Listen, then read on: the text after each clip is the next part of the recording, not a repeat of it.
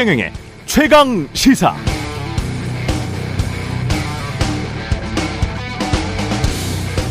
네, 어제로 민주당 이재명 대표 취임 100일을 맞았는데요. 그동안에 공식 기자 간담회, 기자들과의 질의응답이 있었던 공식 기자 간담회가 한 번도 없었습니다. 기자 간담회 하면 김용, 정진상 등 측근들 관련 질문이 나올 수밖에 없고 이는 이른바 이재명 사법 리스크라는 정치적 이슈로 연결되니까 그런 것 같은데요. 지난 금요일 도이치모터스 주가 조작 사건 공판과 관련해서도 흥미로운 사실이 또 하나 나왔네요. 주가 조작 세력으로 의심되는 사람들 사이에 문자 대화 내용에 12시에 3,300원에 8만 개 때려달라고 해 주셈. 이라고 하니 내 준비시킬게요. 라는 답변이 있었고, 이후에 김건희 여사 명의의 대신증권 계좌를 통해서 정확히 도이치모터스 주식 8만 주 3,300원의 매도 주문이 나왔다는 거죠. 물론 이것도 우연의 일치일 수도 있습니다. 두 사건의 결말이 정말 궁금합니다. 한쪽은 연말 또는 연초에 기소될 것이라는 언론 보도, 관측이 많고요. 또 한쪽은 분명히 기소가 안 될 것이다 라는 믿음이 사회 저변에 강한 것 같습니다. 기소가 되는 쪽은 누구, 안 되는 쪽은 누구. 검찰은 정말 공정하게 법대로 할까요? 청취자 여러분은 어떻게 생각하십니까? 검찰이 공정하게 법과 원칙에 따라 기소할 것이다. 또는 아니다. 네, 안녕하십니까. 12월 6일 화요일 세상에 이익이 되는 방송 최경령의 최강시사 출발합니다. 저는 KBS 최경령 기자고요. 최경령의 최강시사 유튜브에 검색하시면 실시간 방송 보실 수 있습니다. 문자 참여는 짧은 문자 50원, 긴 문자 100원이 드는 샵 9730 또는 유튜브 무료 콩 어플 많은 이용 부탁드리고요. 오늘 최강시사 여, 여당 의원 절반 이상이 참여하는 공부 모임 국민 공감이 출범 한다고 하는데 국민의힘 김정재 의원 연결하고요. 서훈 전 국가안보실장 구속과 관련해서 문재인 정부 청와대 비서실장을 지낸 임종석 전 실장 나옵니다.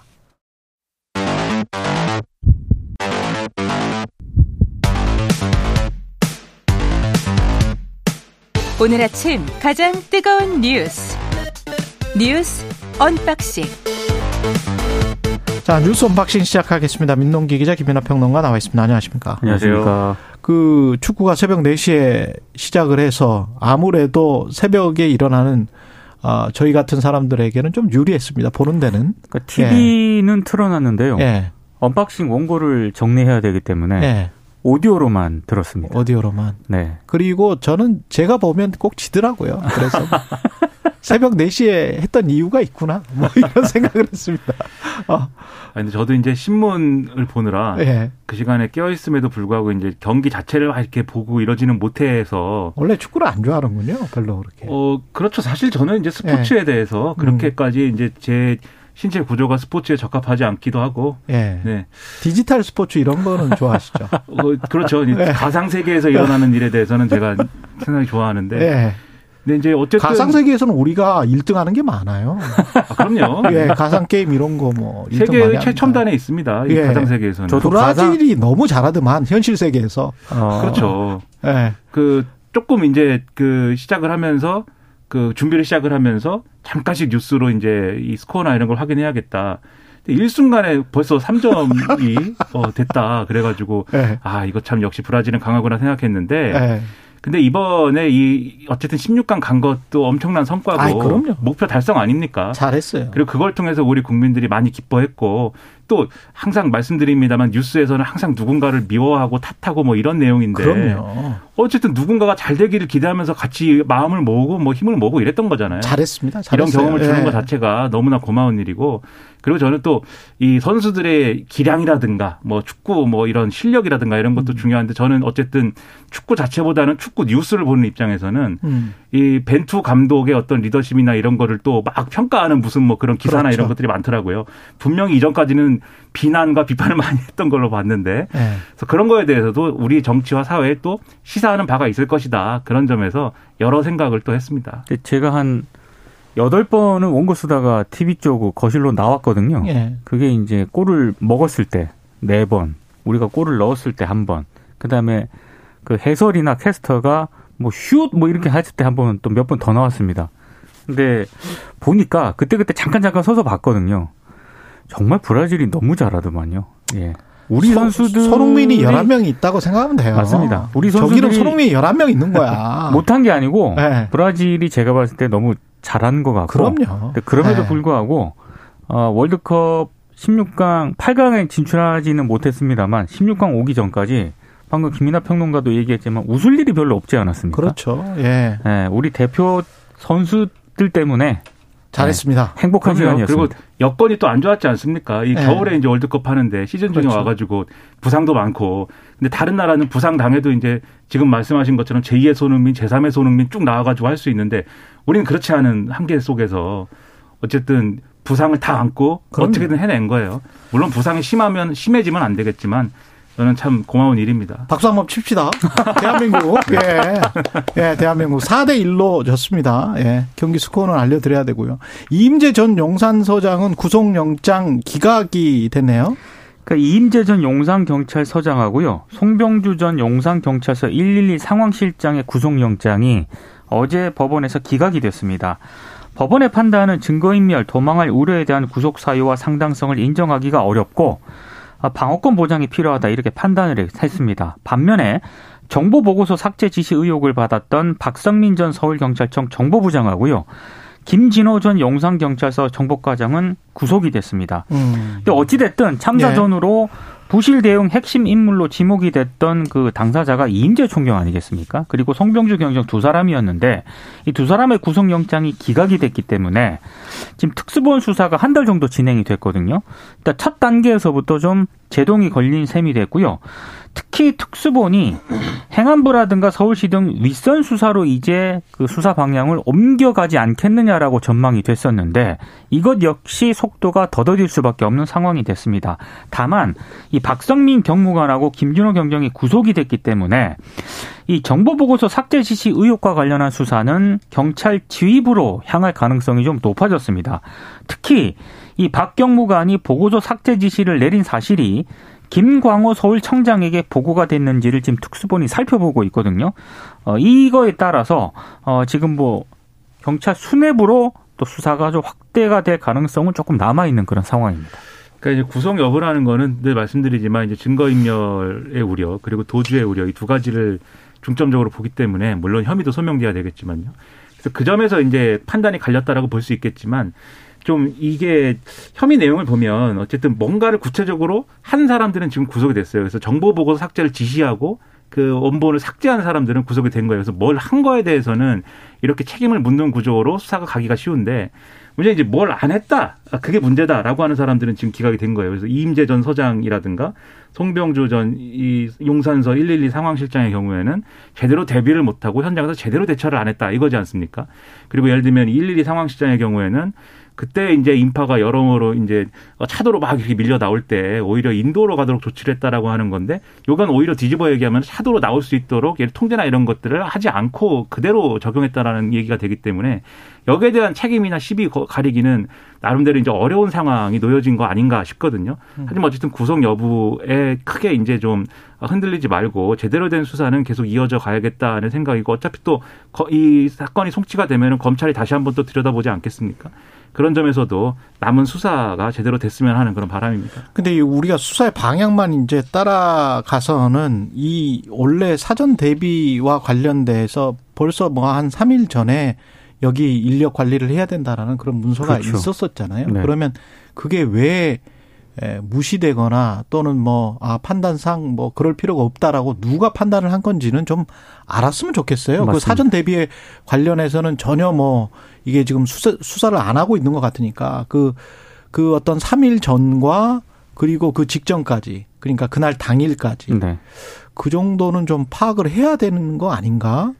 예. 그래서 앞으로 이제 예. 서울 경찰청장에 대한 추가적인 어떤 조사하고 그다음에 그렇죠. 용산구청장에 대한 또 이 조사가 있을 걸로 이 보도가 되고 있는데 예.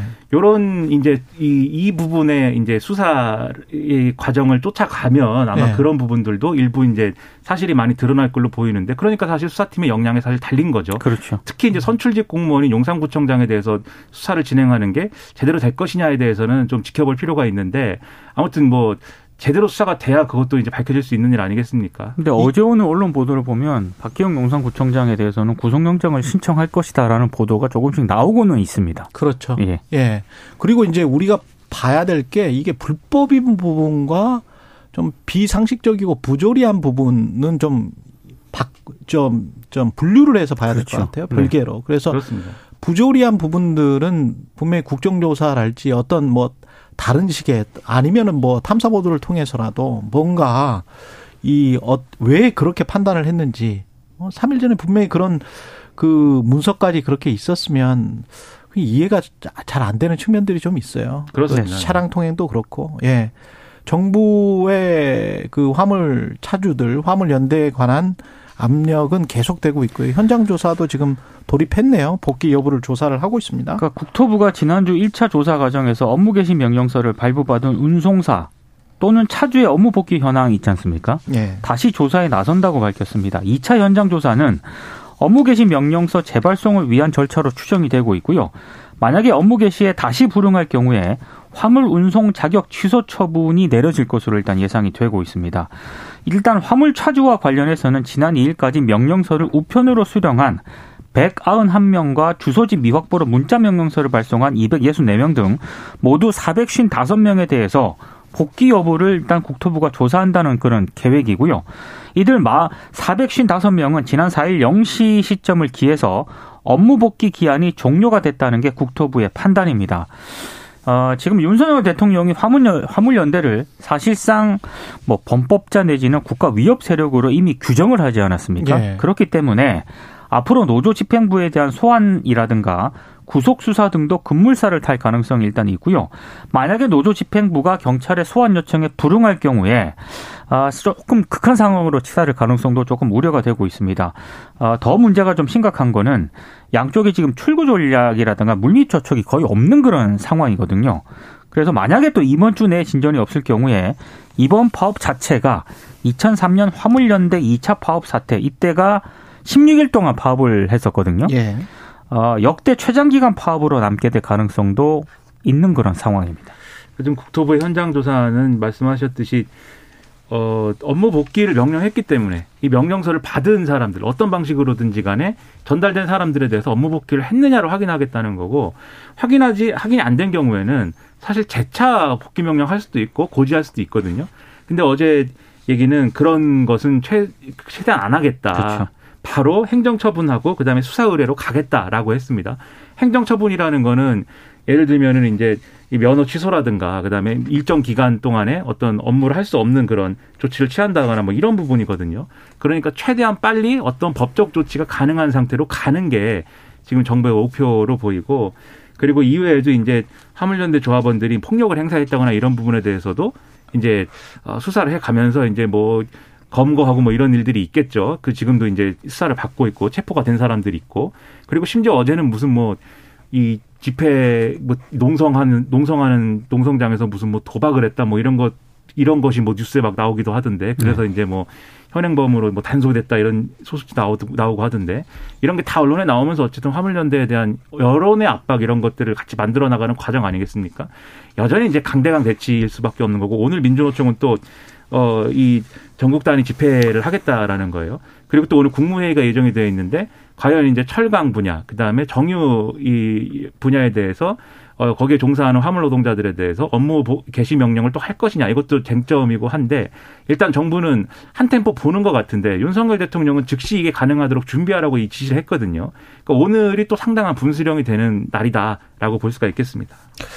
그 국가 경제 차원에서만 한 가지만 짚어드리면 손자 병법에도 그렇게 이야기를 하잖아요. 가장 좋은 게 전쟁 안 하는 게 제일 좋은 거잖아요. 그렇죠. 예, 서로 간에 그 다치지 않는 게 가장 좋은 것 같고 만약에 이런 식으로 쭉 가다가 양쪽이 강대강으로 부딪혀서 뭔가 저는 계속 대화를 해야 된다라고 생, 말씀을 계속 드리는 게 국가 경제를 위해서도 자 생각을 해봅시다. 뭐 수백 명이 가령 자격 취소를 당해요.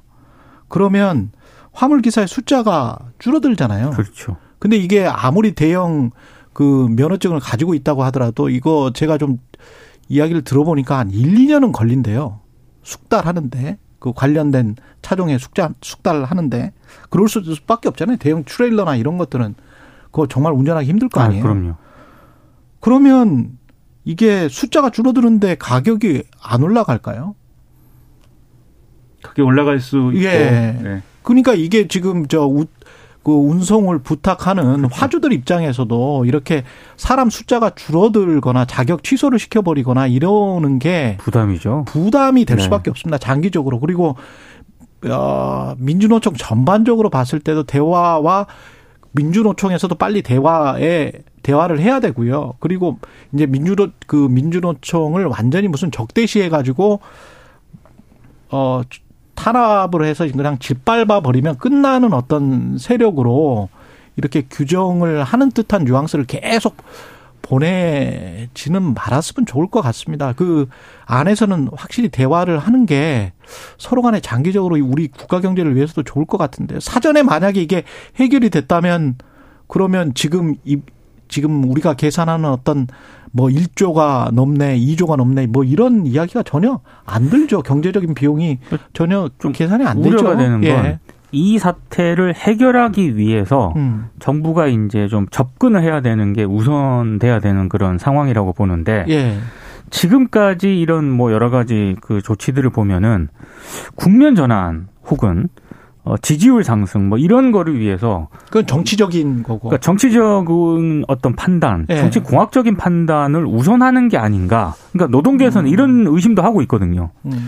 그러니까 이제 민주노총 때려잡자 이런 것 뭐 다 좋은데 저는 이제 그것에 어떤 부당함이랄지 뭐 여러 번 이제 말씀드렸지만 어쨌든 대통령의 생각을 확고한 것 같아서 음. 이게 뭐 변할 여지는 없지 않나 싶은데 그렇다고 하면 그렇다고 하면 화물 노동자들은 이대로 사는 게 맞는 건지를 한번 생각을 해볼 그렇죠. 필요가 있어요. 그러니까 안전 운임제를 이런 방식으로 하는 게 이런 방식으로 하는 것을 받아들일 수 없다는 취지라면 물론 3년 연장을 하기로 이제 정부는 뭐 그렇게 가닥을 잡았다라고 얘기를 그렇죠. 했지만 예.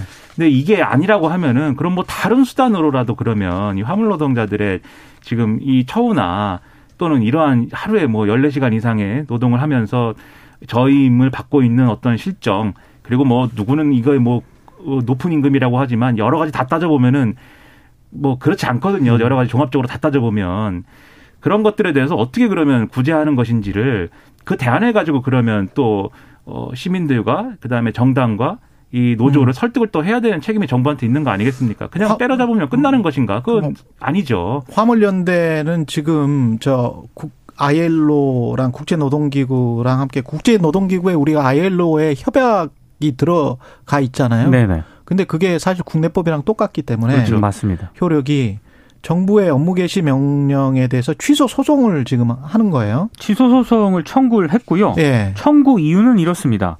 그러니까 범죄와 형벌을 규정하는 법률 자체가 내용이 명확해야 하지 않습니까? 음. 근데 지금 업무 개시 명령 사유로 정부가 주장하는 게뭐 정당한 사유, 국가 경제에 매우 심각한 위기를 초래하거나 초래할 우려 이렇게 명확성 원칙에 부합하지 않는다는 겁니다. 음. 아, 또 하나는 설령 업무 개시 명령을 내릴 사유가 존재한다고 하더라도 기본권의 제한은 필요 최소한도에 그쳐야 되는데 지금 정부의 이 조치는 재량권을 일탈 남용했다는 게 지금 화물연대 측의 주장이거든요. 그래서 이게 아마 법적으로도 아마 논쟁이 좀 이어질 것으로 보입니다. 근데 뭐 아마 결론 나기까지는 상당한 시간이 걸리겠죠. 그러니까. 그 전에 뭔가 접점을 찾아서 이 상황을 해결할 수 있기를 바랍니다. 그럼 그때까지 파업을 할 수도 없고 너무 없어요. 길게 네. 가면 국가 경제 그다음에 노동자들 다 후유증이 많이 남기 때문에 빨리 맞습니다. 좀 타결이 됐으면 좋겠습니다. 예.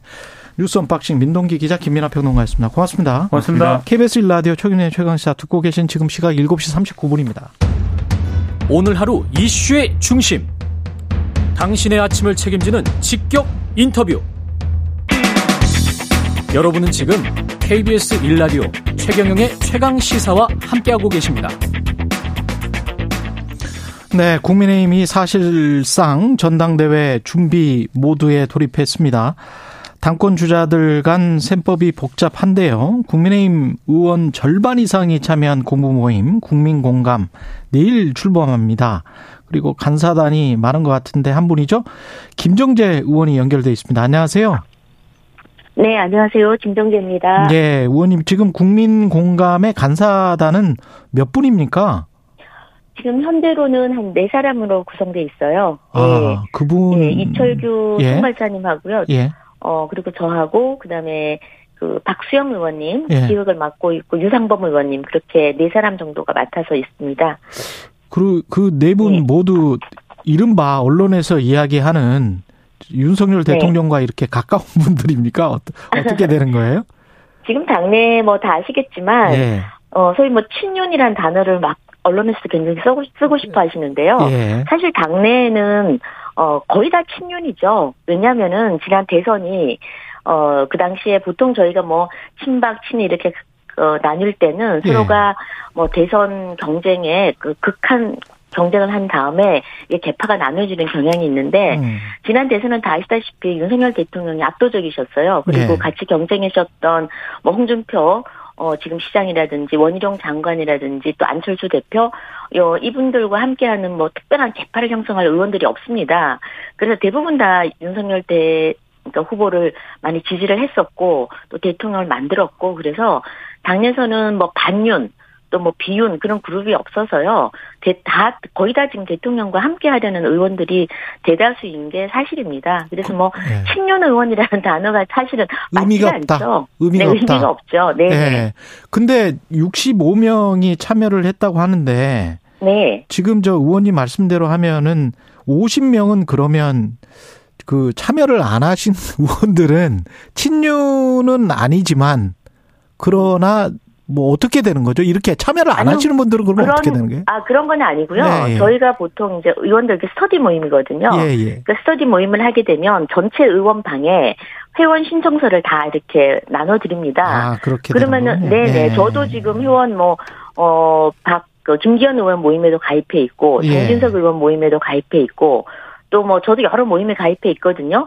근데 아침에 아침에 주로 7시 반인데 좀 관심이 있고 음. 어 그런 분들은 가입을 좀 하시고 또 나홀로 공부하시는 분도 계시고 그래서 뭐 여기는 안에 나중에 몇몇 구성을 보면 아시겠지만 뭐 어떤 특정 어떤 개파 이런 게 전혀 없습니다. 뭐 여러분들 다 섞여 있으시고요. 음. 어, 그래서 그때 신청서 어, 돌려서 한 일주일 정도 받았었는데, 유- 지난 6월에 받은 그 회원 명단이 65명인 겁니다. 아, 그래서 그렇군요. 그, 네네. 네네. 더, 더 늘어날 수도 있네요, 그러면. 더 늘어날 수도 있죠. 왜냐하면 그 이후로 받지 않았고, 예. 이제 내일 모임 하면서 또 새롭게 가입하시는 분들 계시면 하는데요. 사실 회원이라고 해도, 어, 그냥 시간이 없으시면 또 못 나올 수도 있고, 어. 또, 또 더 가입하시고 싶으면 신규 가입도 하시고 그래요. 그러니까 회비를 내야만 이제 정회원이 되는데, 내일 이제 가서 회비, 어, 좀 책정해 드리고, 회비 내시면 이제 그때야말로 진짜 진성 회원이 되시는 거죠.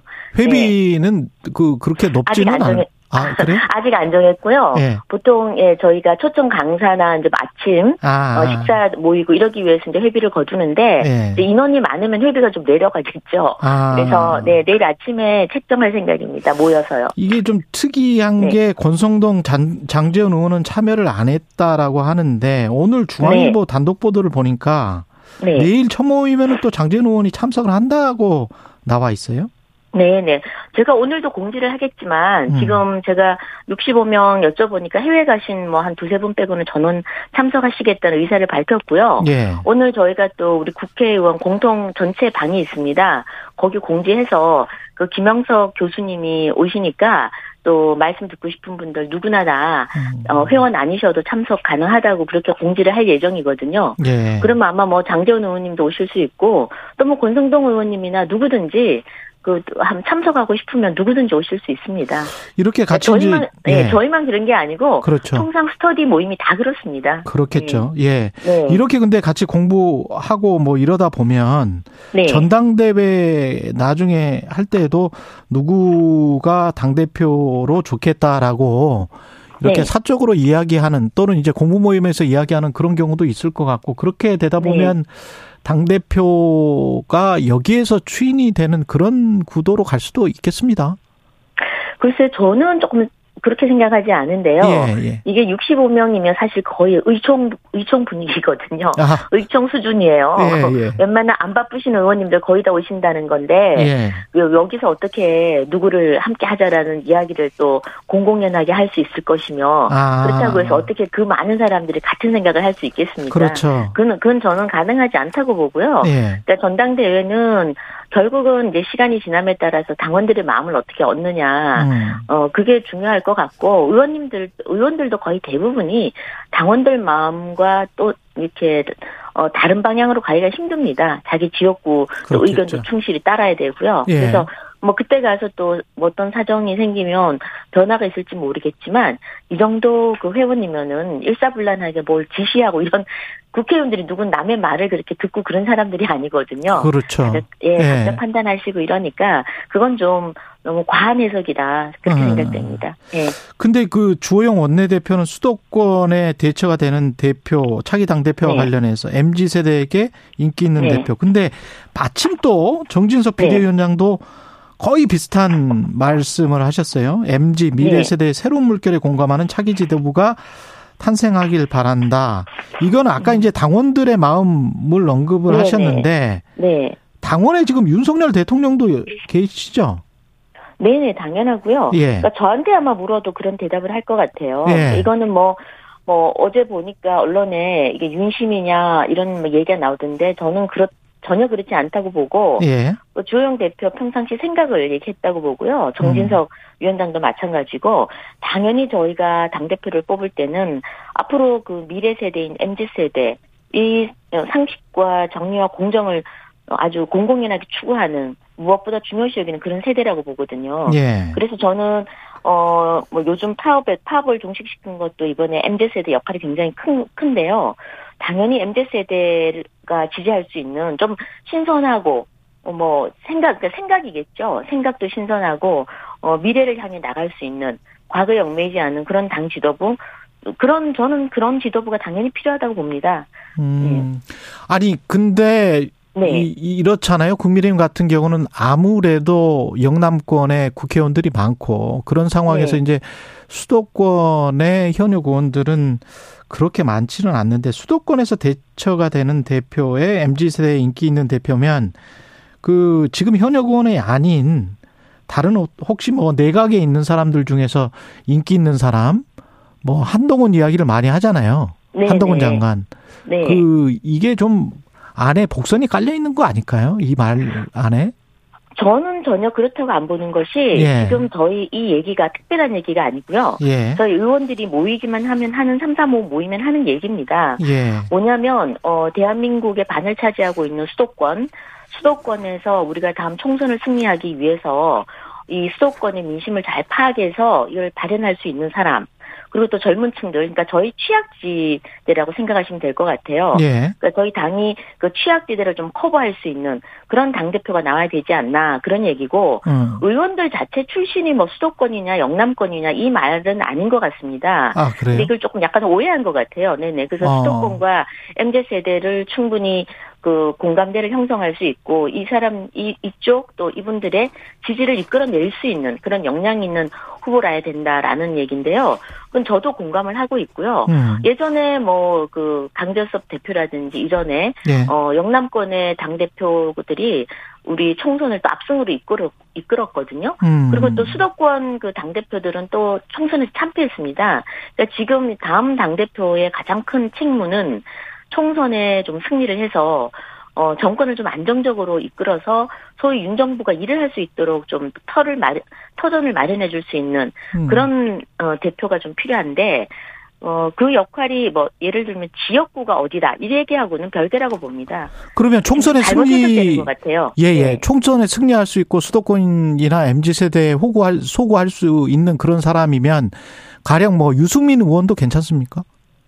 어, 유승민 후보도 당, 당, 저, 당원들한테 예. 지지를 얻는다면 되는 거죠. 그러니까 음. 지금 이거는 주호영 대표나 누가 어떤 어떤 조건을 거는 게 아니고, 예. 어, 소위 국민들의 지지를 얻을 수 있는, 특히나 지금 우리가, 어, 약점이라고 할 수 있는, 예. 우리가 좀 더 약, 어, 보완해야 될 부분들, 이런 것들을 보완해 줄 수 있는 후보가 좀 낫지 않겠느냐, 이런 의견을 피력한 것 같고요. 어. 그것을 충족시키는 것이 누구든지 다 일단 당원들의 지지를 얻어, 얻어야 되겠죠. 그러면 당원들이 네. 그 룰이 7대 3에서 뭐 9대 1로 된다 이거는 당원 중심인데 그것보다는 수도권과 MZ 세대라면은 여론조사나 이런 거를 오히려 7대 3보다 더 많이 해야 되는 거 아니에요?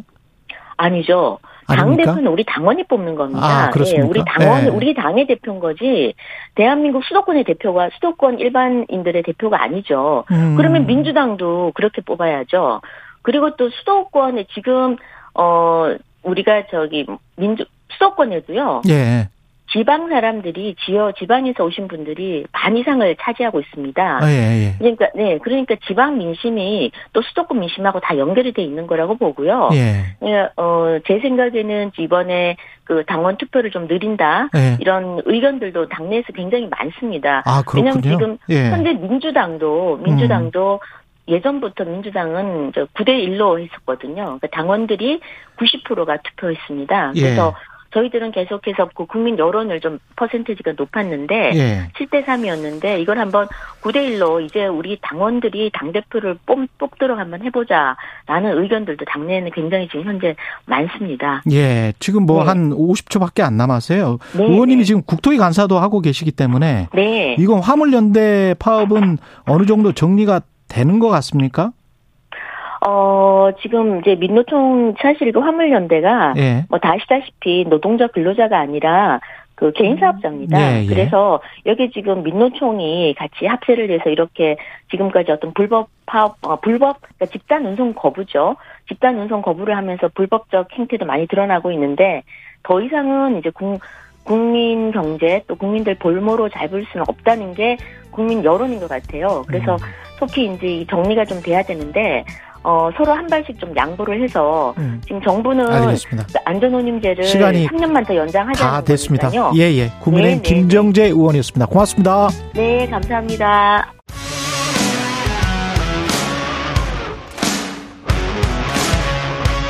오늘 하루 이슈의 중심 최경영의 최강 시사. 네, 서훈 전 국 가안보실장이 검찰에 구속되자 윤석열 정부의 정치 보복에 더 적극적으로 싸워 나갈 것이다. 이렇게 밝힌 물입니다. 또한 윤석열 대통령을 향해서 비겁하다. 비겁하다. 여러 번 외쳤는데요. 문재인 정부 초대 에, 청와대 비서실장이고요. 임종석 전 청와대 비서실장 나오셨습니다. 안녕하세요. 네, 안녕하세요. 예. 그 어제는 저 박지원 전 국정원장이 나오셨고 오늘은 좀 비서실장이 예. 나오셨는데 아무래도 저 남북 관계부터 여쭤봐야 되겠네요. 지금 상황이 지금 어제도 북한이 130여 발의 방사포 추정되는 포격, 포병 사격을 했는데 이 상황을 어떻게 보십니까? 북한은 그냥 이렇게 그냥 계속 갈까요? 계속 도발하면서 이렇게 남북 관계를 긴장 관계로 계속 지속시킬 것 같습니까? 어떻습니까? 뭐 현재로선 돌파구가 잘 안 보이네요. 음. 어, 결국은 북미 간 또 남북 간 저는 조건 없는 대화를 시작해서 일단 상태가 악화되는 걸 막아두고 예. 어 그리고 돌파구를 찾아야 하지 않을까 생각합니다만은 어 또 현 정부가 대- 적극적으로 대화를 추진할지는 현재로선 저도 뭐 어. 그렇게 바랄 뿐 정부가 대화를 적극적으로 추진을 하면 북한이 지금 거기에 응할 수 있는 상황입니까? 어, 북한한테 먼저 비핵화 입장을 천명해라. 음. 그러면 대화하고 지원하겠다. 예. 이제 이게 지금 정부의 기본 입장 아니겠습니까? 그렇죠. 예.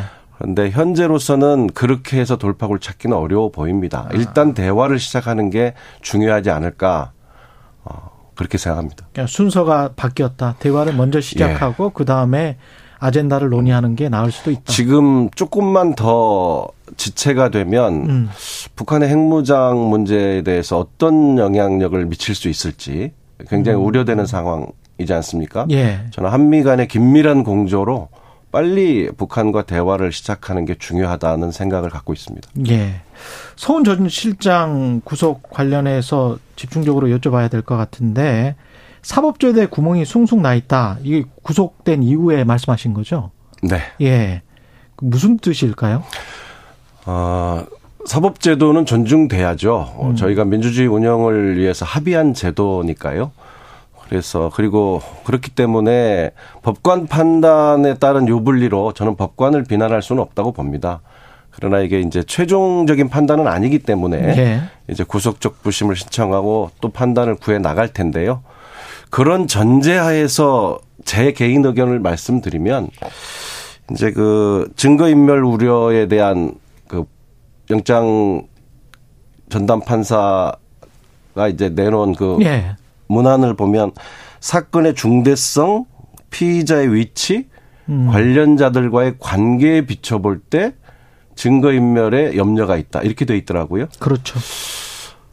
저는 좀 지나치게 자의적이지 않나. 적어도 인신구속을 할 때는 그 염려라는 것이 상당히 객관적이고 상당해야 되지 않을까요? 그래서 뭐 예컨대 제가 달리 다른 판단을 만약에 했다면 예. 피의자의 신분이나 주소가 명확한 점, 피의자가 성실하게 조사를 받아온 점, 이미 모든 증거 자료를 검찰이 확보하고 있고 피의자는 원천적으로 접근이 불가능한 점 등에 비- 비추어서 피의자의 방어권은 존중돼야 한다. 예. 저는 이게 조금 더 합리적이지 않을까, 예. 않았을까. 그래 저는 구속적 부심에서는 이런 문제에 대한 종합적인 판단이 다시 좀 이루어지기를 기대하고 있고요. 예. 아울러서 이 우리가 인권 신장이나 국민들의 의식이 높아짐에 따라서 음.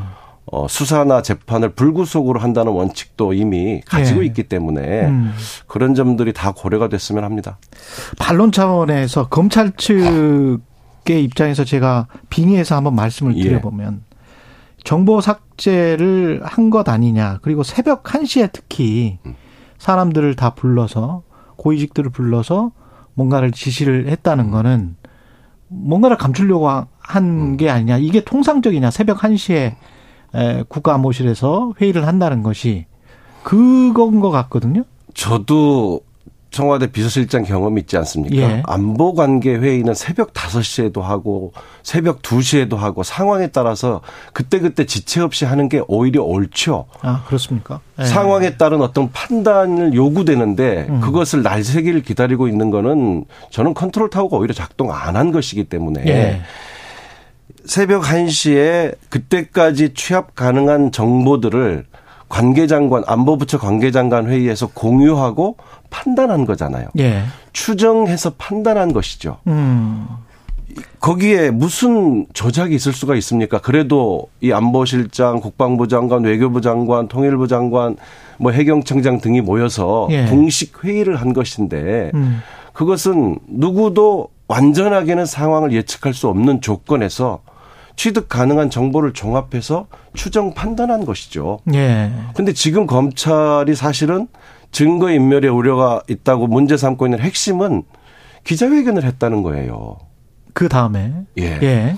기자회 그러니까 부인하고 있고 기자회견을 하기 때문에 증거 인멸의 우려가 있다. 그러니까 최근에 한 기자회견을 두고 그렇게 그렇습니다. 하는 그렇다면 그러면서 이제 전직 부하였던 사람들에게 뭔가 시그널을 주고 있는 거 아니냐. 그런 뭐 이- 얘기입니다. 검찰은 그런 생각인 것 같고. 예. 어, 나중에 또 이것이 과연 사법적 판단 대상이냐 문제는 또 말씀드리겠습니다마는 감사원은 수사 의뢰 보도 자료를 배포하고 검찰은 이 사건을 수시로 언론에 흘려가면서 수사도 되기 전에 거의 범죄자를 만들어가고 있는데 이 사건에 대해서 사실관계를 반박한 것조차를 증거인멸이라고 해버리면 아. 과연 어떻게 대응을 해야 할까요? 어저 어제 우리 박지원 원장님도 지금 관계자인데 예. 박지원 원장님 방송에 나오셔서 많은 말씀 하시던데 그거 증거인멸이겠네요. 어. 이거는 좀 어불성설이죠. 그러면 구체적 행위가 지금 다퉈지는 지점은 정보 삭제냐 아니면은 열람권 제한이냐 이 부분이잖아요. 이거는 정보 삭제가 가능합니까? 지금 보세요? 국방부 장관이 국회에서 답변을 했잖아요. 음. 데이터의 원본은 그대로 남아 있고 열람도. 가능하다. 예. 그리고 그 어. 밈스라고 하는 군사정보 체계에 있는 자료들은 얼마든지 이렇게 볼 이- 수 있다. 예, 주- 부, 부분 부분 모든 첩보를 다 갖고 있지는 않기 때문에 예. 그걸 일부 정리했기로 음. 어 그것이 어떻게 삭제가 될 수 있습니까? 자료 원본이 남아 있고 열람이 가능한데 예. 그리고 이제 은폐라고 문제 삼는 부분은 암 보안에 각별히 신경 써달라는 거를 지금 검찰은 그렇게 확대 과잉 확대 해석하고 있는 거거든요. 예. 저는 이게 본 법정에서 검찰이 그 기소할 게 뭐 확실시 되니까요. 법정에서 모든 것을 내놓고 심리가 이루어지면 저는 무죄가 날 것으로 확신합니다.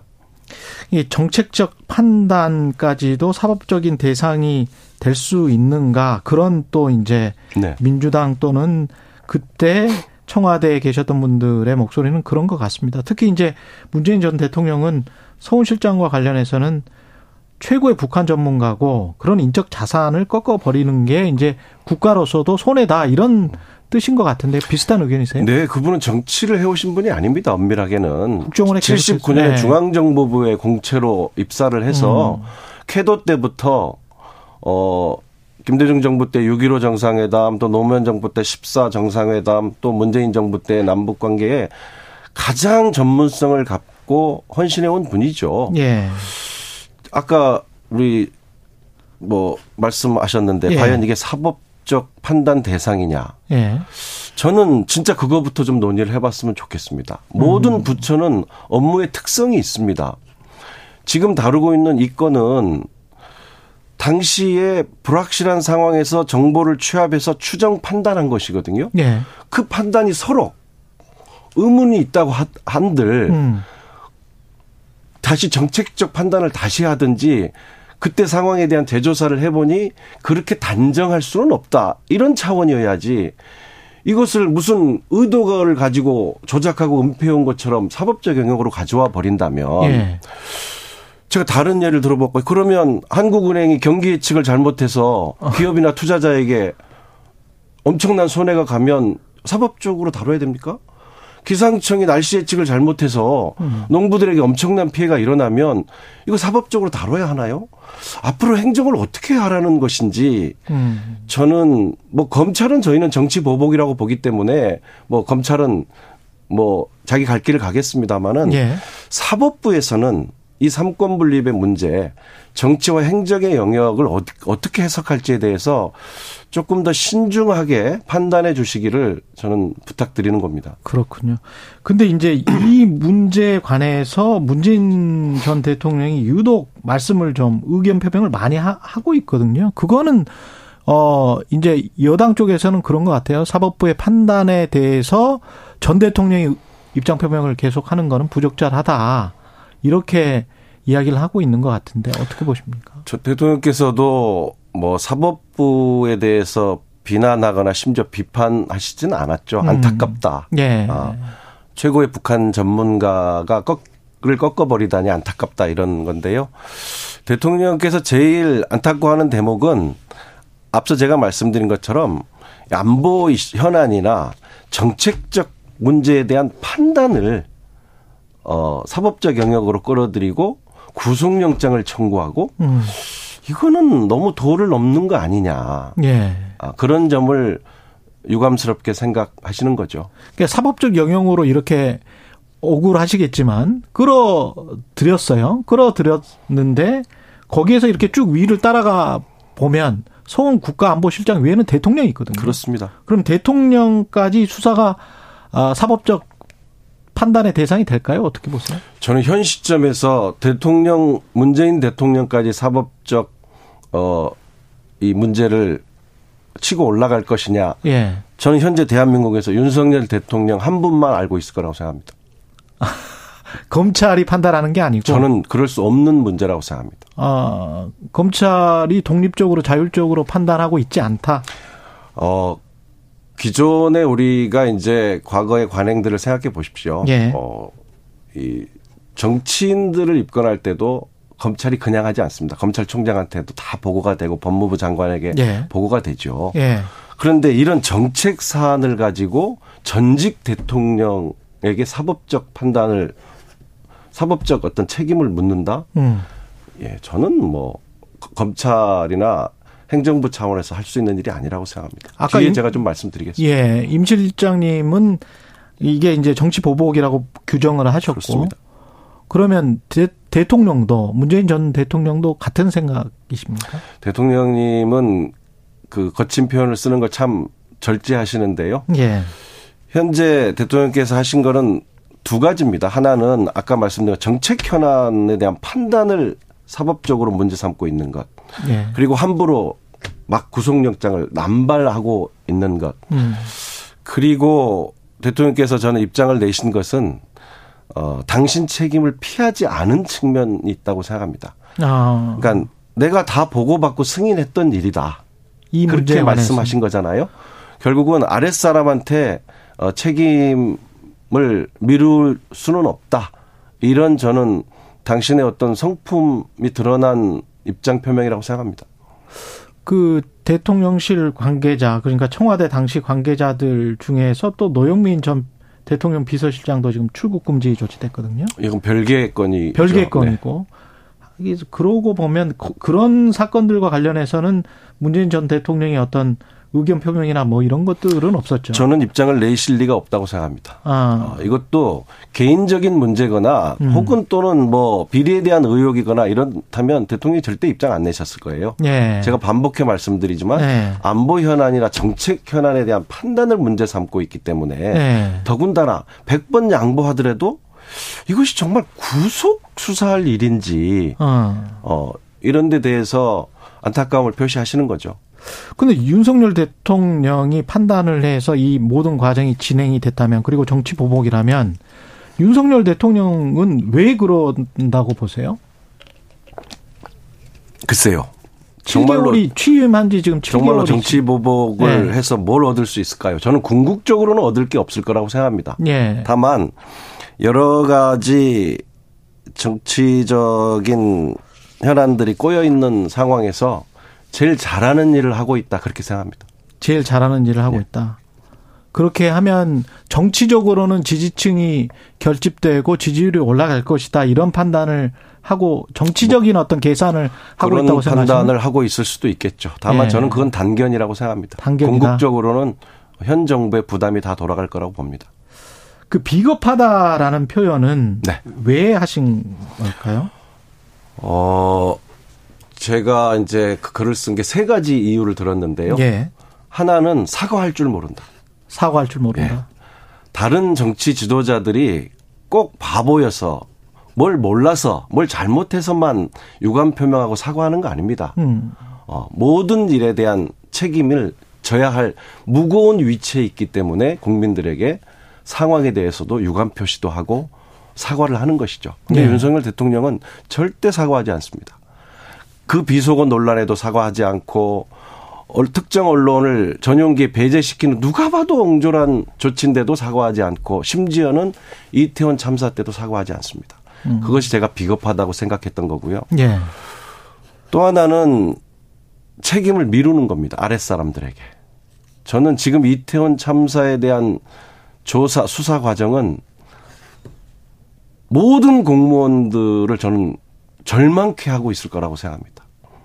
전부 책임을 아랫사람들한테 모르고, 미루고 있거든요. 어. 정치적 책임을 마땅히 행안부 장관이나 서울시장한테 묻고 그리고 사법적인 실무적인 과정에서 어떤 어 부당한 일들이 있었는데 그거는 또 사법적으로 해 나가야죠. 일체 정치적 책임은 아무도 지지 않고 음. 맨 아래 현장에서 가장 고생한 하급 관료들에게 를 구속시키고 입건한다는 게 어떤 국민이 받아들일 수 있을까요? 근데 그걸 또 정치적으로 해석을 해보면 이상민 행안부 장관이나 이런 분으로부터 이제 사퇴를 받고 뭐 이런 게 본인의 대통령의 지지율에도 도움이 될 것 같은데 절대 그런 이야기 안 하고 이렇게 툭툭 치고 뭐 격려를 하고 뭐 이런단 말이죠. 그러면 과거에 보였던 대통령들 역대 보수건 진보건 간에 좀 다른데 이유가 뭐라고 생각하십니까? 글쎄요, 참 그게 답답한 거죠. 네. 어, 뭐 아픈 얘기지만 성수대교 붕괴 때 결국 총리까지 사퇴했었지 않습니까? 그것이 저는 이 국가의 최종 책임자로서 국민을 대하는 태도라고 생각합니다. 사법적 책임만 있는 것이 아니라 정치적 책임이 더 무거운 것이거든요. 예. 이상민 장관 왜 해임하지 않을까요? 저는 아끼는 동생이라 그렇다고 생각합니다. 아끼는 동생이라 네, 그렇다. 너무나 아끼는 동생이라. 예. 그런 것이 저는 그분한테 우리가 뭐 한간에 있었던 형님 리더십인지 제가 되묻고 싶은 겁니다. 네. 사적 관계에 너무 치중한다? 그렇지 않습니까? 예. 그럼에도 불구하고 물론 지지율이 그렇게 높은 건 아닙니다. 사실은 취임 1년 차 그 대통령의 지지율로는 그렇게 높 높은 거는 아니지만 그럼에도 불구하고 이제 최근에는 조금씩 조금씩 오르는 어떤 느낌은 있다. 그리고 그런 어 조사들이 좀 나온다. 그런 게 결국은 지지층 결집이랄지 이렇게 완고한 어떤 태도, 특히 화물연대 파업과 관련해서는 그런 강경한 태도가 먹힌 것 아닌가. 정치권에서는 그렇게 이제 분석을 하는 분들도 있던데. 일시적으로 그런 등락은 있을 수 있겠죠. 예. 어, 그러나 제 의견을 말씀드리면 저는 대통령과 정부가 이 한치 앞을 알 수 없는 이 경제와 민생에 집중하지 않는 한 음. 저는 궁극적으로 지지율은 오르지 않을 거라고 생각합니다. 궁극적으로는 오르지 않을 것이다. 정부와 대통령이 이 경제에 올인하고 있다는 신뢰를 주지 않는다면 예. 어, 지금처럼 중요한 문제들은 자꾸 방치되는 것 같고 검찰권은 엄청나게 난폭하게 남용하는 이런 어떤 전국에서 대통령의 지지율이 오를 수 있을까요? 음. 저는 좀 부정적입니다. 마- 만약에 대통령의 지지율이 정체가 되거나 박스존에 갇힌다면 총선이 가까워 오잖아요. 당장 이제 내년부터는 내년 하반기부터는 그냥 다 총선 모드로 갈 텐데 그러면 집권 여당을 해 보셨으니까 국회의원들은 좀 생각이 좀 달리 갈 수도 있을 것 저는 같고 그럴 수 있을 거라고 생각합니다. 그렇게 되면 그게 정계 구도 개편 이건 나중에 이제 민주당과 관련해서도 여쭤봐야 되겠습니다만은 그런 거에도 영향을 미칠 수 있을까요? 글쎄 거기까지는 모르겠습니다만은 네. 적어도 내년으로 해가 바뀌고 어 지금 많은 국민들이 우려하듯이 경제 상황이 호전되지 않고 더 악화되고 또 이 금리나 부동산 문제 등이 지금 국민들의 엄청난 심리적 부담을 주고 있는데 이런 문제들에 이 더 악화되고 하면 저는 여당인 국민의힘이 음. 대통령과 정부를 대, 대하는 태도가 지금 같지는 않으리라 생각합니다. 근데 지금은 계속 뭐랄까요? 그 조금 좀 여론이 불리한 상황들도 계속 이제 편을 드는 것 같은 그런 일들이 자주 목도가 되잖아요. 시점이 아직은 그런 것이겠죠. 네. 뭐 우리가 좀 이렇게 보면 국민의힘 내에서도 행안부 장관 정도는 정리하고 가지 않을까 하고 그런 목소리가 나왔었잖아요. 나왔었어요. 예. 근데 대통령이 계속 분향소에 같이 데리고 다니고 어깨 두드려주고 이래버리니까 음.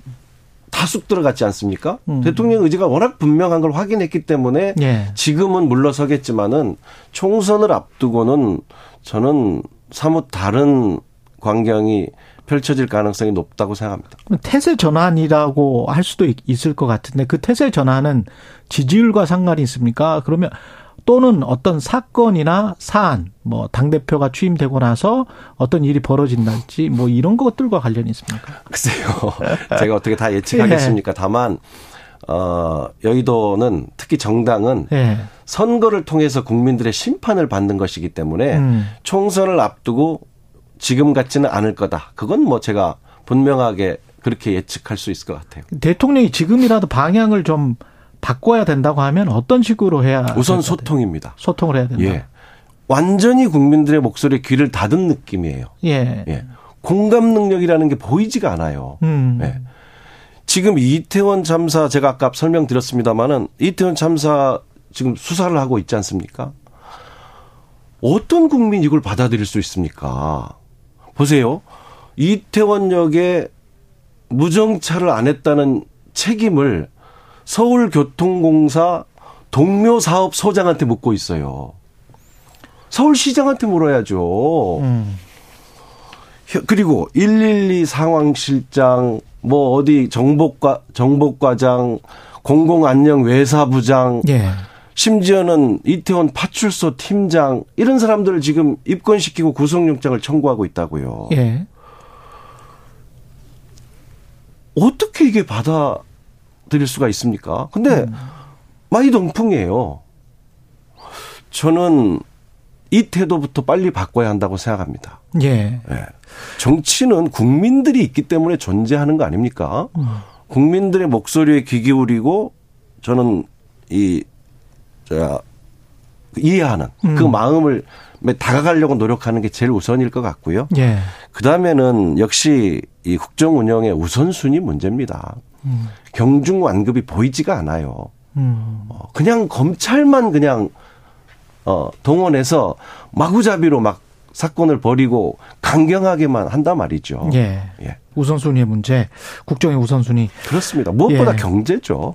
경제인데 그 관련해서 대통령 지지율은 그 역대 대통령과 비교했을 때는 같은 시기 낮은 거는 사실인데 그러면 그 과실을 민주당이 따먹느냐? 그러면 민주당이 딱히 그런 것 같지도 않고 거기에는 당 대표에 지금 사법 리스크가 있는 게 아니냐? 그래서 중도층이 완전히 민주당한테 마음을 줄 수도 없는 상황인 것 아니냐? 뭐 민주당 내에서도 어 사실은 약간의 불신이 있는 것 아니냐? 뭐 이런 여러 가지 이야기들을 할 수 있을 것 같은데요. 당원이시긴 하지만 좀 떨어져서 말씀을 좀 해주시면. 예. 제가 뭐 당원 으로서의 예. 저건 있습니다만 현재 당에 뭐 책임 있는 위치에 아- 있지 예, 않아서 당직자는 아니시니까. 어, 예. 검찰이 문제 삼고 있는 내용들이 결국은 법정에서 밝혀지겠죠. 사실관계가. 어, 그건 그거대로 겪어가야 될 문제인데요. 어, 다만 그러는 경우에도 저는 검찰권 행사가 지나치게 선택적이고 난폭하다 생각합니다. 음. 민주당사에 대한 반복된 압수수색이랄지 어, 다른 사건들은 전부 미뤄두고 여기에 집중하는 이런 모습을 보인달지 저는 그런 태도들이 국민들에게는 이재명 대표가 탄압받고 있다는 인상을 주기에 충분하다고 생각합니다. 예. 검찰권 행사는 절제되어 있고 균형 있게 행사될 때 그것이 그 정당성을 가질 수 있다 저는 그렇게 생각합니다. 근데 만약에 팩트의 무게가 하나 더 실리는 어떤 추 같은 게 하나 뚝 알 같은 게 구슬 같은 게 뚝 떨어져서 저울이 팍 기울었어요. 그래서 그게 이제 뭐 어떤 구속이랄지 기소랄지 이런 걸로 나오면 그때는 민심도 바뀌고 민주당 내에 그 당심도 바뀌고 그러지 않을까요? 뭐 미리, 만약을 가정하긴 미리 것입니다. 만약을 가정해서 제가 예단하는 말씀을 드리긴 좀 적절치 않은 것 같습니다. 그래요. 그 뭐 호사가들 이야기일 수는 있겠습니다만은 뭐 국민의힘도 그렇지만 민주당도 분당의 가능성이 있다. 어떻게 보십니까? 민주당 오랫동안 그러지 계신- 않을 거라고 생각합니다. 그래요. 네. 어 안에서의 어떤 비상 상황이라면 비대위가 될까요? 아니면은 어떻게 새로 꾸릴 수 있을지 뭐 이런 것들도 다 가정입니까? 예, 지금은 뭐 좀 섣부른 논의라고 생각합니다. 섣부른 논의다. 예. 사안 자체의 명확한 팩트는 아직 안 나왔다. 김용 정진상과 관련해서 그렇게 봐야죠. 네. 그렇게 봐야 된다. 음, 누구도 뭐 피해갈 수는 없는 문제이기 때문에 예. 어, 진행 과정을 좀 더 봐야 할 것 같습니다. 화물 아까 민생 경제 이야기 말씀 많이 하셨는데 화물연대 파업에 이렇게 이제 강경 모드로 대처를 했고 여기에서 민주당은 어떤 역할을 할 수 있습니까? 아, 야당이 중재 역할을 지금 해야 되겠죠. 예. 어, 정부가 강경하게 나오고 있기 때문에 음. 어, 정부가 또 화물연대 약속했던 것들이 있지 않습니까? 예. 그런 지점을 두고 조금 더 타협점을 찾을 수 있지 않았나. 예. 또는 타협점을 찾으려는 노력이 부족한 상태에서 지나치게 강경하게만 가는 건 아닌가. 음. 어, 제가 보기엔 그런 아쉬움이 있습니다. 예, 야당이라도 그런 역할을 해주면 어. 어, 좋지 않을까 생각합니다. 그 이재명 당 대표는 민생 그리고 이제 그 윤석열 대통령의 탄압에 맞선다 뭐 이런 식의 이제 투트랙이다 뭐 이렇게 지금 주장을 하고 있는데 그게 지금 현재 잘 먹히고 있다고 보세요. 글쎄요. 국민들에게. 뭐 하여튼 오늘 제가 그런 문제들을 뭐 폭넓게. 말씀드리는 거는 좀 어, 주제는 없는 것 같습니다. 당대 주대권이나 이런 문제에 관해서도 차기 뭐 저는 네. 이 문제에 오늘은 좀 집중해서 네. 말씀드리고 싶습니다. 알겠습니다. 시간이 다 돼서요. 예. 한 말씀만 좀 드려도 될까요? 아유, 아, 10초, 다 됐습니다. 5초밖에 안 돼서 다음에 또 나와 주십시오. 네네. 예. 임종석 전 청와대 비서실장이었습니다.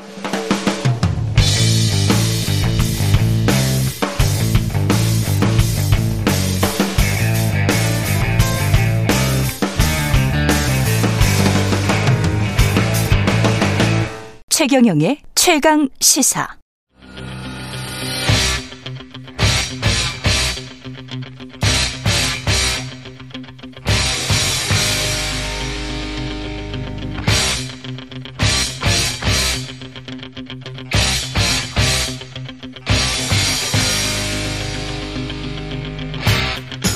네, 답답한 정치 이슈를 팍팍 때려보는 시간입니다. 정치펀치 정청래 민주당 최고위원 나오셨습니다. 안녕하십니까?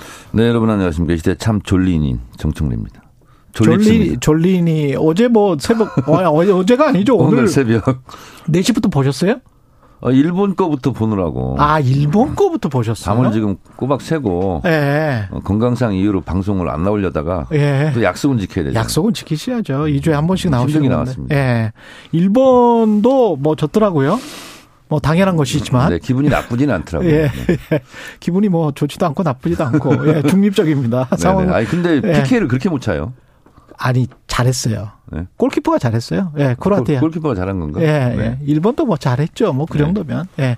잘했습니다. 우리 대표팀도 잘했고. 예. 우리는 뭐 전반전은 패했지만 후반전은 또 승리하지 않았습니까? 예, 그 정도면. 그 전후반을 같이 따지면 예. 무승부를 기록한 거죠. 거기다가 그 정도 백승호 선수가 그 정도 거리에서 골을 넣었으면 그거는 5점 슛을 줘야 돼요. 5점 슛. 그래서 그러니까 5대 사- 4대 1이 5대 4로 이길 수도 있는 거. 4대 1이 아니라 예. 그 같은 경우는 브라질이 뭐 넣은 것보다 훨씬 더 멋진 골이었잖아요. 예. 그렇습니다. 예. 예. 골 점수로 매긴다면 뭐 4대 4 비긴 거 아니에요? 예. 거의 그렇습니다. 예. 네. 정치 이슈 하겠습니다.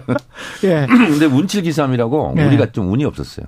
예. 그것도 좀, PK도 우리가 먹는 게 아닌데 예, 약간 좀 이상했고. 아니, 예. 무의식적으로 한 건데 그렇죠. 예, 약간 좀 페널티킥을 주고 예. 예. 그 취임 100일 아, 쉽습니다 예, 취임 아. 100일 이야기 하셔야 돼요, 지금. 아, 어제? 예. 네. 축구 얘기만 하면 안 됩니까? 좀 불리하시면 좀 말씀을 안 하시려고 그래요. 아니, 불리할 거 하나도 없어요. 예, 불리할 네. 거 하나도 없어요. 네.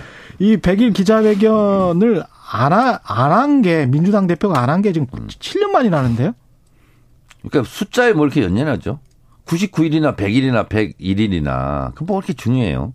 아니, 그래도 저, 언론은 이 숫자에 연연하고 좋아합니다. 아니 저는 네. 그냥 나이는 숫자에 불과하듯이 예. 저도 사실은 음. 전날까지 몰랐어요. 100일인지? 저도 같이 취임 100일 아닙니까? 예, 그렇죠, 그렇죠. 근데 아침에 비공개 최고위원을 하는데 이재명 대표도 잘 모르고 있었더라고요. 100일인지. 아, 이게 크게 의미 부여를 하지 않은 거예요. 알았다. 네. 근데 이제 사실은 공식적인 기자 간담회, 그러니까 기자들이 질의하고 응답하고 뭐 이런 것들을 100일 동안 한 번도 안 가져왔다. 아니 왜한 관련해서는 번도 안 가졌습니까? 예, 한 아니, 번 필요할 때마다 네. 어, 특별 기자회견 하고 막 했지 않습니까? 기자들이 질의하고 응답하는 아니 공식 그 기자. 당대표실에서 한 적이 있어요. 아 그래요? 어 그러면 브리핑 정도 아니에요? 아니? 브리핑이 아니라 특별 정색하고 정식 기자회견 한 적이 있습니다. 그래서 예. 필요하면 하는 거고 네. 안 필요하면 안 하는 거고. 어. 아니 그리고 무슨 언론은 뭐 안 치네. 이재명 당 대표가 네, 무슨 네. 뭐 도어 스태핑 하는 것도 아니고 뭐 굳이 이렇게 윤석열 대통령 따라갈 필요가 없는 거죠. 예. 아니 그리고 그, 예. 제 예측에는 음. 100일 날 안 했다고 그 그러는데 예. 뭐 130일 날 할 수도 있지 않습니까? 그래요. 1월 4일이더라고요. 1월 4일. 네. 예. 그 이게 혹시 저 이른바 언론에서 이야기하는 사법 리스크와 관련이 있습니까? 그런 게 130일 아니고 예. 어, 우리는 뭐 윤석열 따라하지 않겠다. 뭐 윤석열 따라하지 있고요. 않겠다. 뭐. 예. 아니 그리고 필요하면 이제 하는 거지. 예. 뭐 그런 크게 의부여하지 마세요. 아까 임종석 실장님은 보니까 이제 그 정치 모드라기보다는 전 비서실장으로서 쭉 이야기를 해주셨는데 정청래 최고위원님은 그래도 이제 이 상황은 좀 정리를 해주셔야 될 것 같아요. 김용과 정진상이 지금 계속 일종의 이제 계류가 돼 있고 이- 있는 상황이잖아요. 이게 네. 민주당의 앞날과 현재 어떻게 보십니까? 아니 뭐 기분 좋은 상황은 아닌데 네. 연자제 폐지된 지도 오래됐잖아요. 뭐 누가 친하다고 뭐 검찰 조사 받으면 네. 그 친한 사람까지 다 죄가 있는 겁니까? 근데 본인도 최측근이라고 했고 네. 김용과 정진상 특히 정진상 같은 경우 그리고 이제 민주당 아니 입장에서는 윤석열 대통령 제일 친한 사람이 누구겠어요? 김건희 여사겠죠. 김건희 여사잖아요. 네. 거기 주가 조작 의혹, 네. 합격력 부풀리기, 논문 표절 의혹 이런 것도 수사 안 하잖아요. 아, 모든 아내는 법 앞에 평등해야 되지 않습니까? 모든 아내는 법 앞에 병등하다는 이야기는 무슨 말입니까? 모든 국민이 법 앞에 예. 평등하듯이 모든 아내는 법 앞에 평등하잖아요. 예, 뭐 아내들은 다 봐주는 게 아니잖아요. 알겠습니다. 그래서 예. 대통령께서는 비록 내 아내일지라도 음. 혐의점이 있다면 철저하게 수사하라 이런 말을 왜 못하죠? 그렇죠. 그렇죠. 그래서 예. 내 아내는 봐주고 네. 내 정적은 표적 수사하고 하는 거 아니냐 예. 이런 의심을 사는 거죠. 네, 그 주장도 충분히 이해했습니다. 네. 근데 그 민주당 안에 지금 사정도 정리는 하긴 해야 될 것 같은데 그게 이제 어떻게 보세요?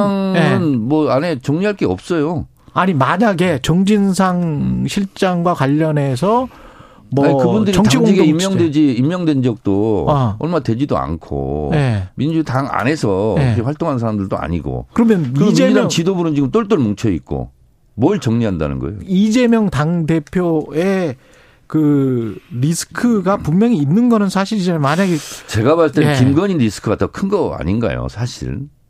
아니 지금 이제까지 정청래 그리고 의원님이 말씀하신 예. 이재명 예. 당대표 관련해서 음. 뭐 지금까지 그 화천대유 관련자들이 음. 쭉 진술한 것이 증거가 있습니까? 최경영 기자 혹시 예. 지- 그 근거 찾아낸 거 있어요? 그리고 네. 음. 김만배 씨가 법정에서 그렇게 얘기했더구만요. 아니 그게 누구 주장대로 음. 그 일부가 이재명 거라면 왜 그것을 더 손해 보려고 다른 공사라고 하고 그랬냐? 음. 자기 재산은 그럼 자기가 깎아먹은 거 아니냐? 428억. 그렇죠 예. 이런 식으로 했잖아요. 그래서 예. 앞뒤가 안 맞잖아요 지금. 어. 그래서 지금 검찰 공소장의 가장 제가 좀 인상적인 것은 음. 정치 공동체. 그거예요. 그렇잖아요. 예. 예. 정치 공동체 가지고 제가 되나요?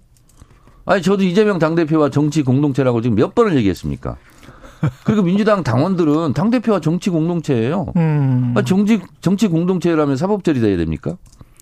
근데 아까 최경영 기자는 네. KBS와 예. 어, 직장 공동체 아닙니까? 야, 예, 그렇죠. 아니, 그럼 KBS 예. 누가 어디 가서 검찰 조사를 받고 있다 그러면 최경영 기사한테 자꾸 마이크 들이대면서 당신은 무슨 죄가 있는지 죄가 없다면 없다는 걸 입증해라. 저는 사장이 아니니까. 아, 어쨌든 최경영 기자 그러면 얼마나 억울하겠어요. 알겠습니다. 아니 그 네. 아까 말씀하신 것 중에 김건희 리스크가 더 클지 모른다 이런 말씀하셨거든요. 네네네. 제대로 조- 수사한다면 네. 훨씬 더 크지 않을까요? 근데 일반 국민들이 생각하는 근데 왜 고기는 수사를 안 합니까? 예, 그 말씀도 이해를 했어요. 아니 이게 기자로서 좀 이상하지 않습니까? 그것도 뭐 이해를 아, 했습니다. 근데 근데 KBS 좀뭐 왜 가만히 있어요, 근데 공정하지 않은 세상이잖아요. KBS요? 공정한 세상을 꿈꾸는 게 KBS 아닙니까? 알겠습니다. 예, 근데 네. 김건희 리스크가 더 클지 모른다 그 말씀을 하셨는데 검찰이 김건희 여사와 관련해서는 기소를 안 하고 이재명 당대표 관련해서는 기소할지 모른다라는 선거법은 이미 뭐 느낌, 기억, 주장을 네. 가지고 기소를 했죠. 예, 그래서 제가 차라리 그러면 공기를 탄압하고 흔들리는 갈대를 구속하라. 그렇게 말씀을 하시죠. 이렇게 얘기를 예. 한 적도 있지 않습니까? 예, 예. 그리고 뭐 정치적 관례에 따라서 저보고 음. 최고위원 하니까 가방위원장 하지 마라. 이렇게 주장들을 많이 했었는데 그렇죠. 정치적 관례라면요. 예. 대선 끝나고 선거법으로 고소고발했던 것은 다 소취하는 것이 예. 정치적 관례였어요. 과방위 관련해서는 지금 지금 이따 물어보세요, 그럼. 지금 이따 물어볼까요? 지금 물어보세요, 그러면. 지금 여쭤볼게요. 네네. 왜냐하면 뭐 시간이 네. 한 7, 8분밖에 안 남아서 그 다음에 이제 네. 관저 정치를 좀 여쭤볼게요. 네. 지금 대치하고 있는데 만 이게 그대로 통과가 되면은 분명히 거부권을 행사하지 않을까요, 대통령이? 이제 과방위에서 예. 음, 방송개혁법을 통과시켰죠. 방송은 방송인에게 돌려줘라. 예. 진료는 의사에게, 약은 약사에게 약사에게. 하는 것처럼 방송은 방송인에게 돌려줘라. 예. 왜 자꾸 정치권이 개입하려고 그러냐. 음. 그리고 여당 추천 이사가 항상 과반 이상을 차지하기 때문에 어, 여당 측 인사가 사장이 되는 거 아니냐. 그러면 방송에 중립성이 없다. 그래서 방송의 신뢰를 잃고 의심받고 그러다 보니까 시청률도 안 나오고 KBS 같은 경우는 수신료도 올리기가 어렵지 않습니까? 예. 그런 모든 문제를 해결하기 위해서 음. 그러면 정치인들의 입김, 정치인의 발알에 들려는 방송자극 음모를 이번에 그 고리를 끊어내자. 그래서 이사를 21명을 했어요. 그리고 정치권 추천 인사는 5명밖에 없어요. 예. 그리고 사장 후보 국민 추천위원회 전 국민들을 지원하게 해서 100명을 랜덤으로 뽑는 거예요. 지역별, 음. 성별, 연령별로 비율에 맞춰서 거기에 응모를 하는 거예요. KBS 사장이. 그래서 예를 들어 10명이 응시했다. 예. 그러면 그 중에서 수기 민주주의 공론화 과정처럼 3명을 뽑아 올리는 거예요. 군- 그 이사회에.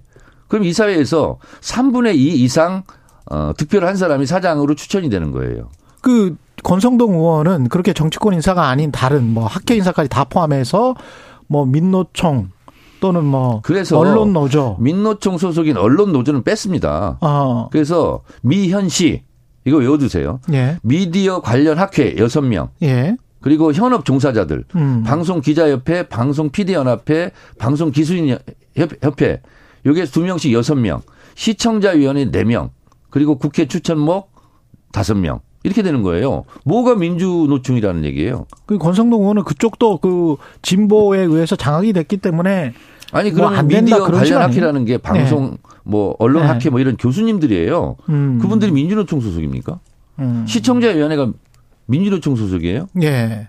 그렇지 않습니까? 시점과 관련해서는 여당일 때는 관련 법안에 대해서 미온적이다가 야당이 되니까 왜 이렇게 그것도 자기. 발등 찍는 얘기인데요. 예.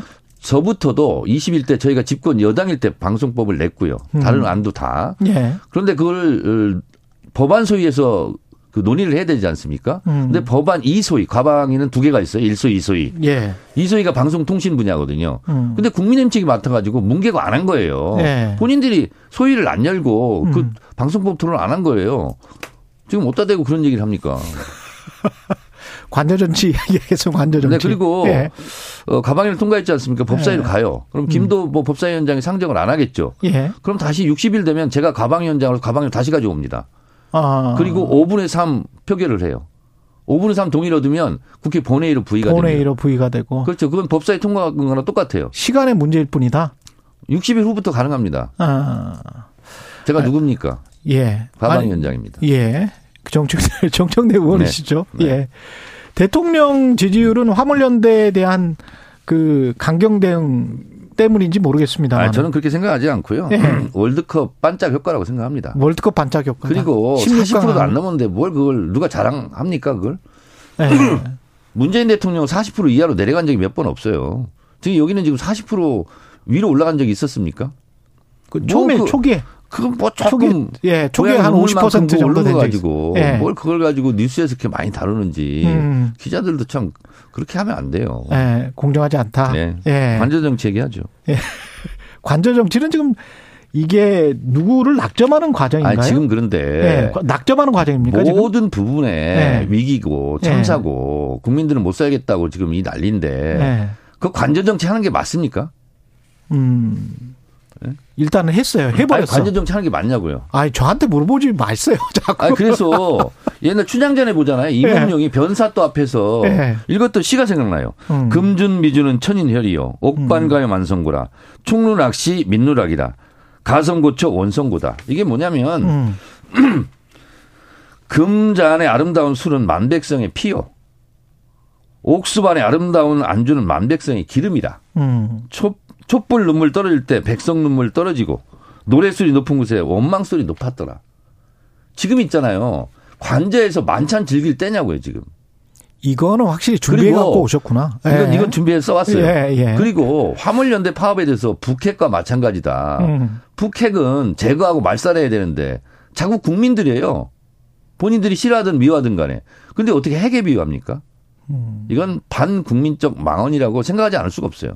어떻게 이렇게 됩니까? 이런 말을 할 수가 있어요, 대통령이. 음. 그참 지금 저 유감스럽습니다. 국회 현안 관련해서는 어떻게 보세요? 그 이상민 장관 관련해서도 그렇고. 저희는 이미 예. 회의만을 내놨고 음. 그리고 회의만 처리가 어, 여부와 관계없이 이제 탄핵까지 가겠다 이런 거고요. 그것과 예산안은 어떻게 되는 거예요? 예산안 예산안은 네, 예산안이고 예산안. 네. 탄핵안은 탄핵안이죠. 예. 그리고 이상민 장관 있잖아요. 네. 예를 들면 삼풍백화점이라든가 음. 어? 서해 페리오라든가 주무 장관 책임지고 다 대부분 사퇴하고 사과하고 다 하지 않았습니까? 예. 근데 이렇게 국민들이 원하고 유가족들도 지금 원하지 않습니까? 12구 음. 이태원 참사 유가족들이. 그런데 이상민 장관을 파면하지 않고 계속 안고 간다?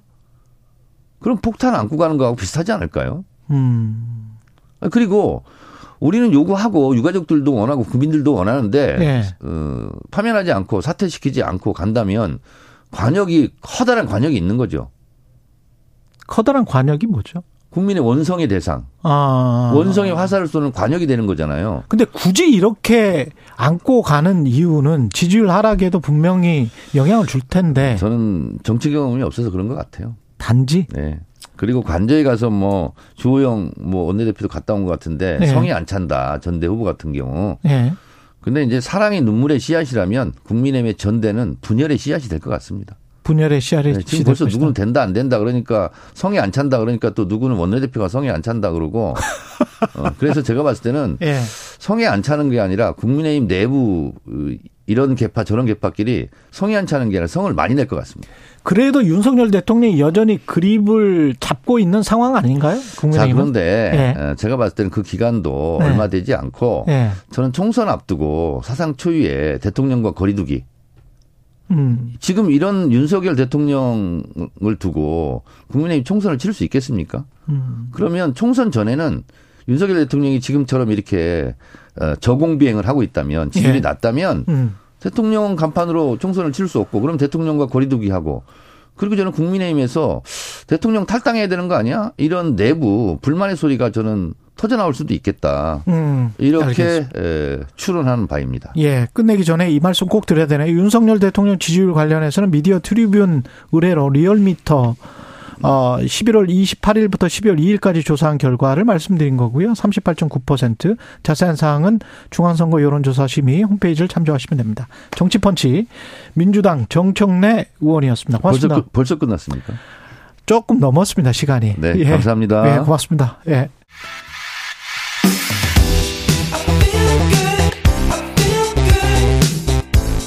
세상에 이익이 되는 방송 최경영의 최강 시사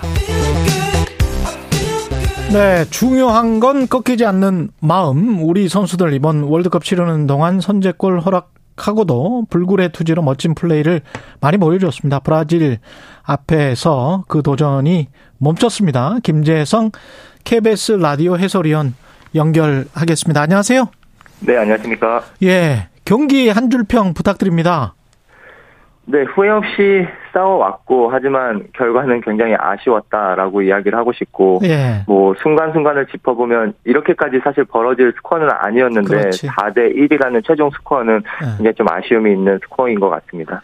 확실히 브라질 같은 강팀이랑 싸울 때는 초반에 실점을 빨리 허용하느냐 마느냐 이게 굉장히 중요한 것 같아요.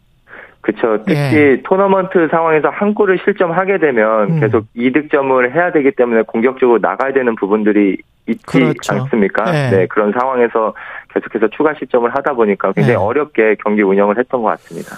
전반 6분에 바로 실점을 하고 그 다음에 그 페널티킥 같은 경우는 어떻게 보셨어요? 아, 저희 그쵸 우리 입장에서는 굉장히 좀 아쉬운 그렇죠. 장면이지만 주심은 사실 옳은 판단을 했다라고 생각이 듭니다. 정우영 선수는 사실 뒤에 있는 브라질 선수를 보지 못했거든요. 음. 하지만 박스 안에서 공격수에게 유리한 판정을 했다라고 생각이 듭니다. 예. 그리고 그 장면도 참 아쉬웠긴 했는데 다른 아쉬웠던 순간들은 뭐가 있을까요? 뭐 세 번째 골 같은 경우도 박스 안쪽에 우리 수비 숫자가 굉장히 많이 있었고 음. 하지만 패스 플레이가 굉장히 좋은 어떤 상황이었고 볼 쪽에 시선이 쏠리는 순간 패스가 히샬리송 선수에게 연결이 됐거든요. 네. 그러면서 득점에 성공을 했는데 뭐 우리 선수들이 많이 있긴 했지만 어떤 패스의 템포 그리고 정확성 모든 면에서 뛰어난 박스 안쪽에서 또 콤비네이션 플레이를 보여줬던 브라질 팀이었습니다. 우리 선수들 같은 경우는 몸 컨디션이 어떻게 보셨어요? 브라질전에서? 어, 사실 실점 후에 실, 뭐 스코어를 따라가기 위해서 계속해서 공격하는 장면들이 보였지만 음. 사실 연이어서 또 추가 실점들이 나오고 사실 정신적인 면에서 패닉 상태가 왔다라고 저는 생각이 들거든요. 그렇죠, 그러면서 그렇죠. 네. 네. 잦은 실수나 어떤 상대보다 느린 판단이 나온 부분에서 저는 체력적인 부분보다는 정신적인 부분이 좀 크게 작용한 경기라고 생각이 듭니다. 그 브라질 전 뭐 네 골을 허락하긴 했습니다만은 키퍼가 김승규 키퍼가 잘한 거죠? 그 정도면. 어, 그쵸. 저는 예. 조별 예선 사실 3차전에서도 많은 선방을 보여줬고 또 특히 빌드업 상황에서 최종 수비수의 역할까지도 해주면서 볼 소유를 하는데 큰 역할을 해줬거든요. 음. 어떻게 보면 벤투 감독에게 가장 좀 적합한 그런 골키퍼의 모습을 이번 어, 경기에서 보여줬습니다. 우리 전반적으로 봤을 때 이번 카타르 월드컵에서 우리 선수들의 경기력 어떻게 평가하십니까? 어, 저는 일단 4년 동안 벤투가 팀을 맡으면서 어떤 축구를 하겠다라는 부분들을 확실하게 보여준 어, 대회였고 사실 4년이라는 시간 동안에 많은 이야기들이 있었지만 굽히지 않고 본인의 철학대로 계속해서 팀을 끌고 왔었거든요. 예. 사실 이런 벤투의 시스템과 프로세서가 결국 결과를 만들어냈다라고 생각이 들고 어, 이런 좋은 축구를 또 하기 위해서 선수들이 가지고 있는 생각들, 어떤 믿음들, 이런 부분들도 종합적으로 좋은 작용을 했기 때문에 굉장히 좋은 경기력으로 어, 경기를 치러 왔다라고 생각이 듭니다. 지금 저 벤투 감독은 재계약 안 하겠다고 이미 뭐 보도가 나왔더라고요. 그죠? 뭐, 네, 저도 봤습니다. 예, 그러면 한국 축구는 어떻게 해야 될까요? 지금 현재는 뭐 빌드업 이야기, 뭐 많은 논란은 있었습니다만은 사실은 원래 제일 필요했던 그런 정교한 패스, 뭐 이런 것들은 우리가 늘 아쉬웠던 점들이었는데 이게 차근차근 앞으로 월드컵에서도 보강이 되겠습니까? 어, 저는 충분히, 어, 보강이 될 수 있다라고 생각을 했고, 사실 예. 이번 대회에서 어, 대한민국이 그전에 보여주지 못했던 어떤 점유율 축구도 확실하게 보여줬고 또 상대를 압도하면서 상대를 주, 우리가 주도적으로 경기를 운영하는 모습들도 굉장히 많이 보여줬거든요. 네. 뭐이 후임 감독이 어, 정해지게 된다라고 하면 또 그 후임 감독의 시스템과 저는 프로세서가 굉장히 중요할 것 같고 어떤 축구를 할 것인가 또 어떻게 선수들을 구성할 것인가 이런 부분들이 정확한 어떤 철학이 가지고 있는 감독이 정해진다라고 하면 또 조금 더 업그레이드된 어떤 한국 축구를 저는 볼 수 있다라고 생각이 들거든요. 그래서 이번 대회를 통해서 그러한 가능성도 확인해 볼 수 있어서 굉장히 좋았던 어, 대회였습니다. 결국은 손흥민이나 이상민, 이강인 선수 같은 경우에를 보면은 어렸을 때 유소년 때 외국에서 어, 축구를 배운 선수들과 좀 다르지 않습니까? 뭔가 우리 그 유소년 축구 시스템을 혁신할 수 있는 방법 같은 게 없을까요? 어, 일단 저희 지금 K리그에도 22세 규정을 만들어서 어린 친구들이 경기에 나갈 수 있는 상황을 많이 어, 만들어주고 있거든요. 예. 그러면서 오형규 선수라든지 또 조기성 선수라든지 그다음에 뭐 이상민 선수라든지 이런 좋은 가능성이 있는 선수들이 저희도 많이 보유를 하고 있는 건 사실이기 때문에 예. 저는 어떻게 하면 이 선수들을 조금 더 성인 무대에서 경쟁력을 가지고 경기할 수 있게 만들어 줄까가 굉장히 중요할 것 같습니다. 예. 물론 어린 나이에 외국을 나가서 어 좋은 환경 속에서 축구를 하게 되면 그보다 또 뭐 한국에서 축구하는 것보다 또 좋은 부분들을 어 발견할 수 있고 적용할 수 있겠지만 저는 한국 이 시스템도 저는 나, 크게 나쁘지는 않다라고 생각을 하기 때문에 예. 저희가 가지고 있는 자원 안에서 이 선수를 어떻게 활용하고 발전시킬지 이 고민이 어, 필요한 것 같습니다. 이게 8강 진출은 무산됐지만 월드컵 뭐 계속 할 거고 축구 좋아하시는 분들은 누가 우승할까도 굉장히 궁금할 텐데 김재성 축구 해설위원은 어떻게 보십니까? 누구가 어떤 팀이 우승할 것 같아요? 어 저는 저희 16강 상대를 해본 브라질이 네, 사실 예, 공격이 굉장히 좋은 팀이라고 어, 모두도 알고 있지만 사실 음. 브라질은 수비가 굉장히 탄탄한 팀이거든요. 사실 조별 예선에서도 네. 3경기에서 1실점밖에 하지 않았고 또 16강에서 1실점을 하면서 최소 실점으로 지금 월드컵을 치르고 있는 상황에서 수비가 좋아야 좋은 성적을 낼 수 있고 우승을 할 수 있다라는 어떤 이야기가 축구 쪽에서는 계속 나오고 있는데 네. 이렇게 좋은 수비를 가지고 있는 브라질이 이번 대회에서 좋은 결과를 내지 않을까 그렇게 예상을 해봅니다. 은바페가 있는 뭐 프랑스랄지 영국이랄지 잉글랜드랄지 뭐 이쪽은 어떻게 보세요? 어 그쪽도 저는 굉장히 흥미롭게 보고 있고 특히 예. 말씀하신 프랑스도 은바페 선수도 지금 전성기에 어 다달랐고 지금 좋은 모습을 보이고 있고 음. 또 어 그 일본하고 크로아티아 경기도 봤을 때또 예. 크로아티아도 경기력적인 부분은 지금 굉장히 좋은 상황을 계속해서 아, 유지하고 있으니까 예. 네. 이런 부분도 어, 축구를 좋아하시는 팬들은 굉장히 흥미로운 음, 부분일 것, 것 같습니다. 같습니다. 예, 여기까지 듣겠습니다. 김재성 해설위원이었습니다. 고맙습니다.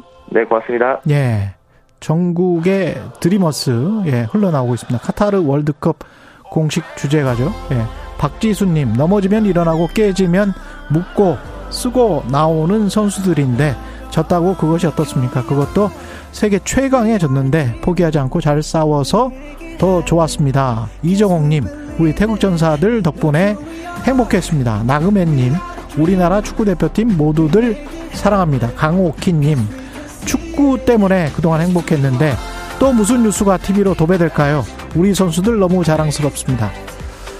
예, 11월 6일 12월 6일이죠. 예. KBS 1라디오 최경영의 최강시사였습니다. 고맙습니다.